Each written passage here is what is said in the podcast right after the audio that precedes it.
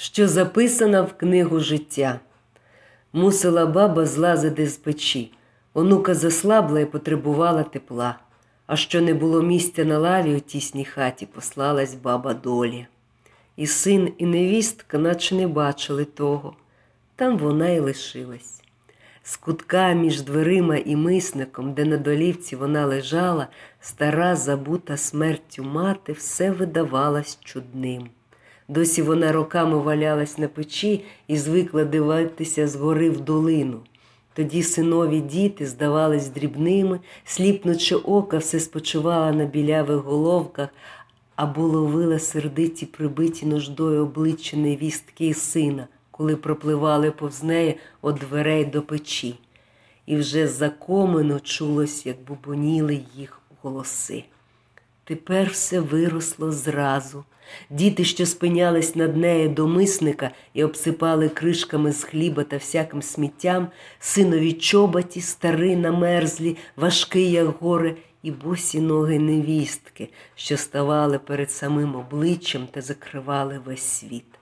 Тепер вона бачила в печі вінкий вогонь, що паливо жер, а все ж вмирав з голоду чорні кутки попід лавками, що роз'являли беззубі роти і дихали з огнилою вогкістю. Часом, коли очинялися двері, стовп білої пари, наче туман, стелився по долівці, закриваючи все, і здавалось, що така має бути і смерть, каламутна, без ока, з колотком по ногах. Де ж вона? Чому не приходить? Не докличеться баба, бродить навколо, а про бабу забула. Чоловіка забрала, задушила семеро дітей, ось ось невидко, як по онуку прийде. Скрізь покосила, поклала цілі покоси, а про бабу забула. І чудно, і страшно, що так трудно умерти.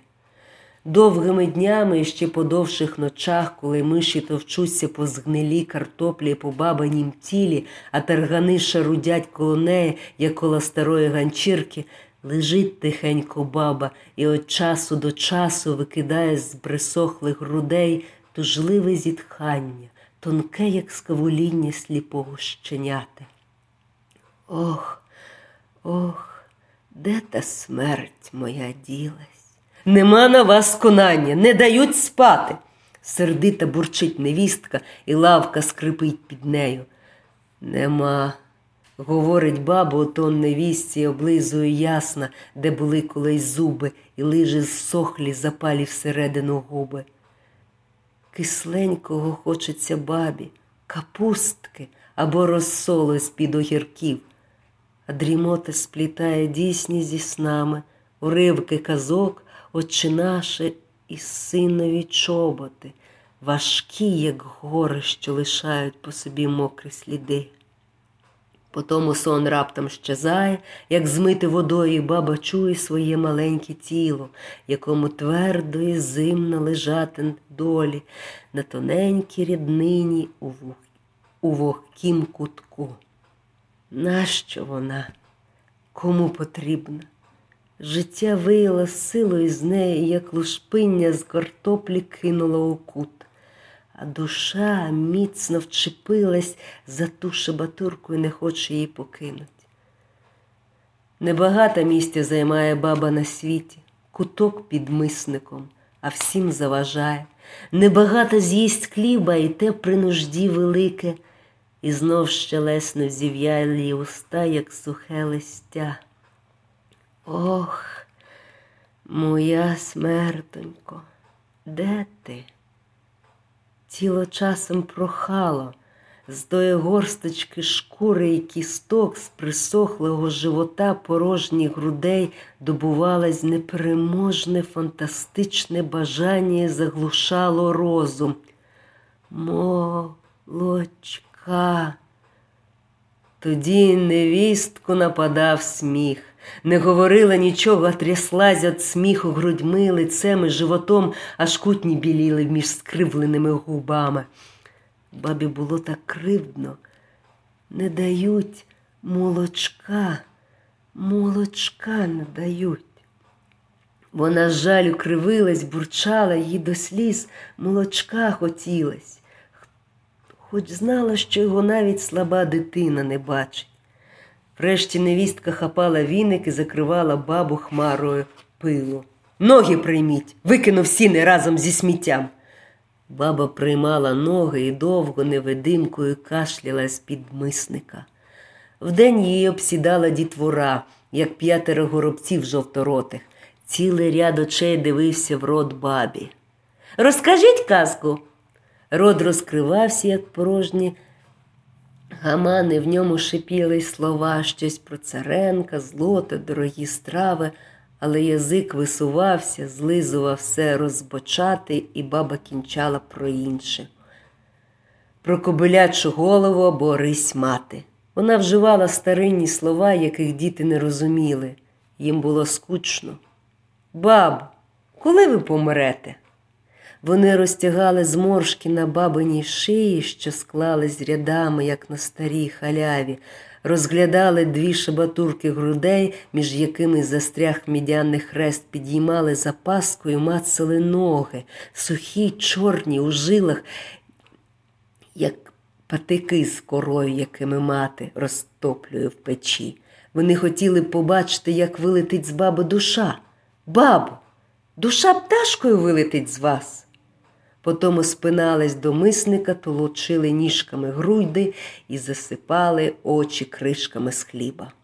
Про смерть говорили і невістка із сином, голосно, злісне, як про неплачену подать. Помре, чим будеш ховати? Син тільки сопів та сердито зиркав куток, а баба боялась тоді кликати смерті. Ану ж прийде, де тоді взяти на похорон гроші? Попові плати, дошки дорогі, а люди скільки з'їдять та вип'ють. Одна була розвага в баби. Як тільки забували зачинить двері, крізь них влітала з сінеї зозулястенька курка і прожогом бігла до баби, витягала коротку шию, ставила боком кругленьке око, здіймала лапку і чекала. І лиш баба простягне суху долоню з сухими кришками хліба, зозулястенька цьокає дзьобом в долоню і пощипує бабу. Ну і доставалась курці, їй били по спині, аж вона присідала, виганяла назад осінне і кляли, бодай ти здохла, триклята. Краще б закляли бабу, може б, скоріше померла. Міркувала щось баба, днями і ночами потай сама, плямкали губи, очі дивились у глиб, уста складались до слова і нерішуче мліли. Часом шептала Сину, і зараз боязка мовкла та оглядалась, чи не почув. Тоді знесилені руки і ноги покривалась каплями поту і до сорочки липли, а баба лежала, як нежива. Нарешті перемоглася. Сину, він щось латав і, певно, не чув. Потапе, чого? Ходи сюди.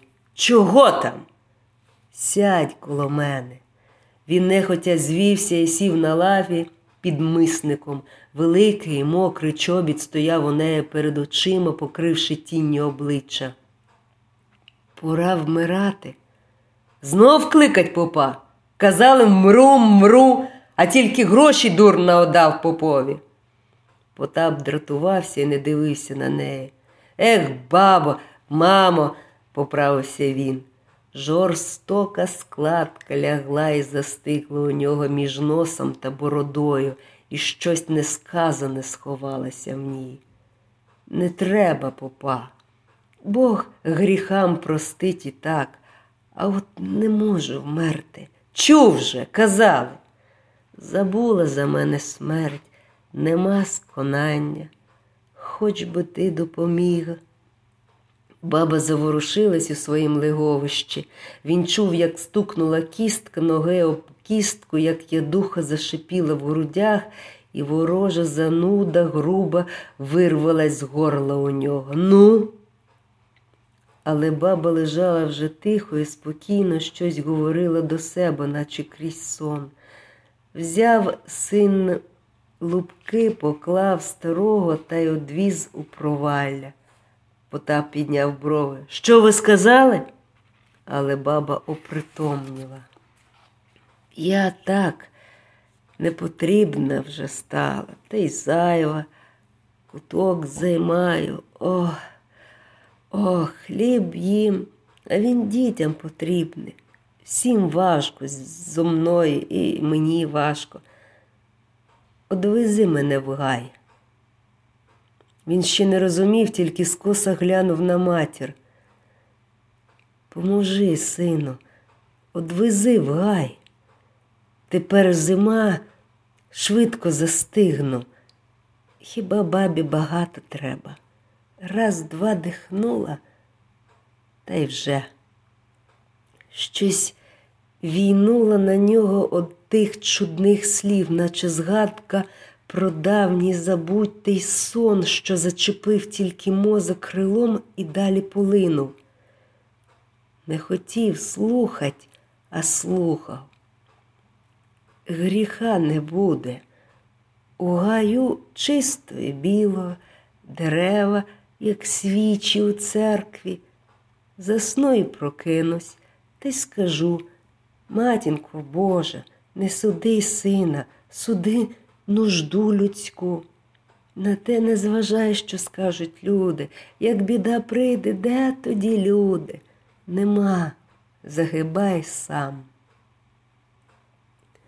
Мамине слово падало в нього, як зерно в зготовану нив... ниву. Він чув все, і все підіймало у ньому нещирий, чужий роблений гнів. Нарешті встав з лави і крикнув сердито більше до себе, аніж до неї. Не верзіть казна що, дав Бог жити пошле і смерть, спали б вже краще.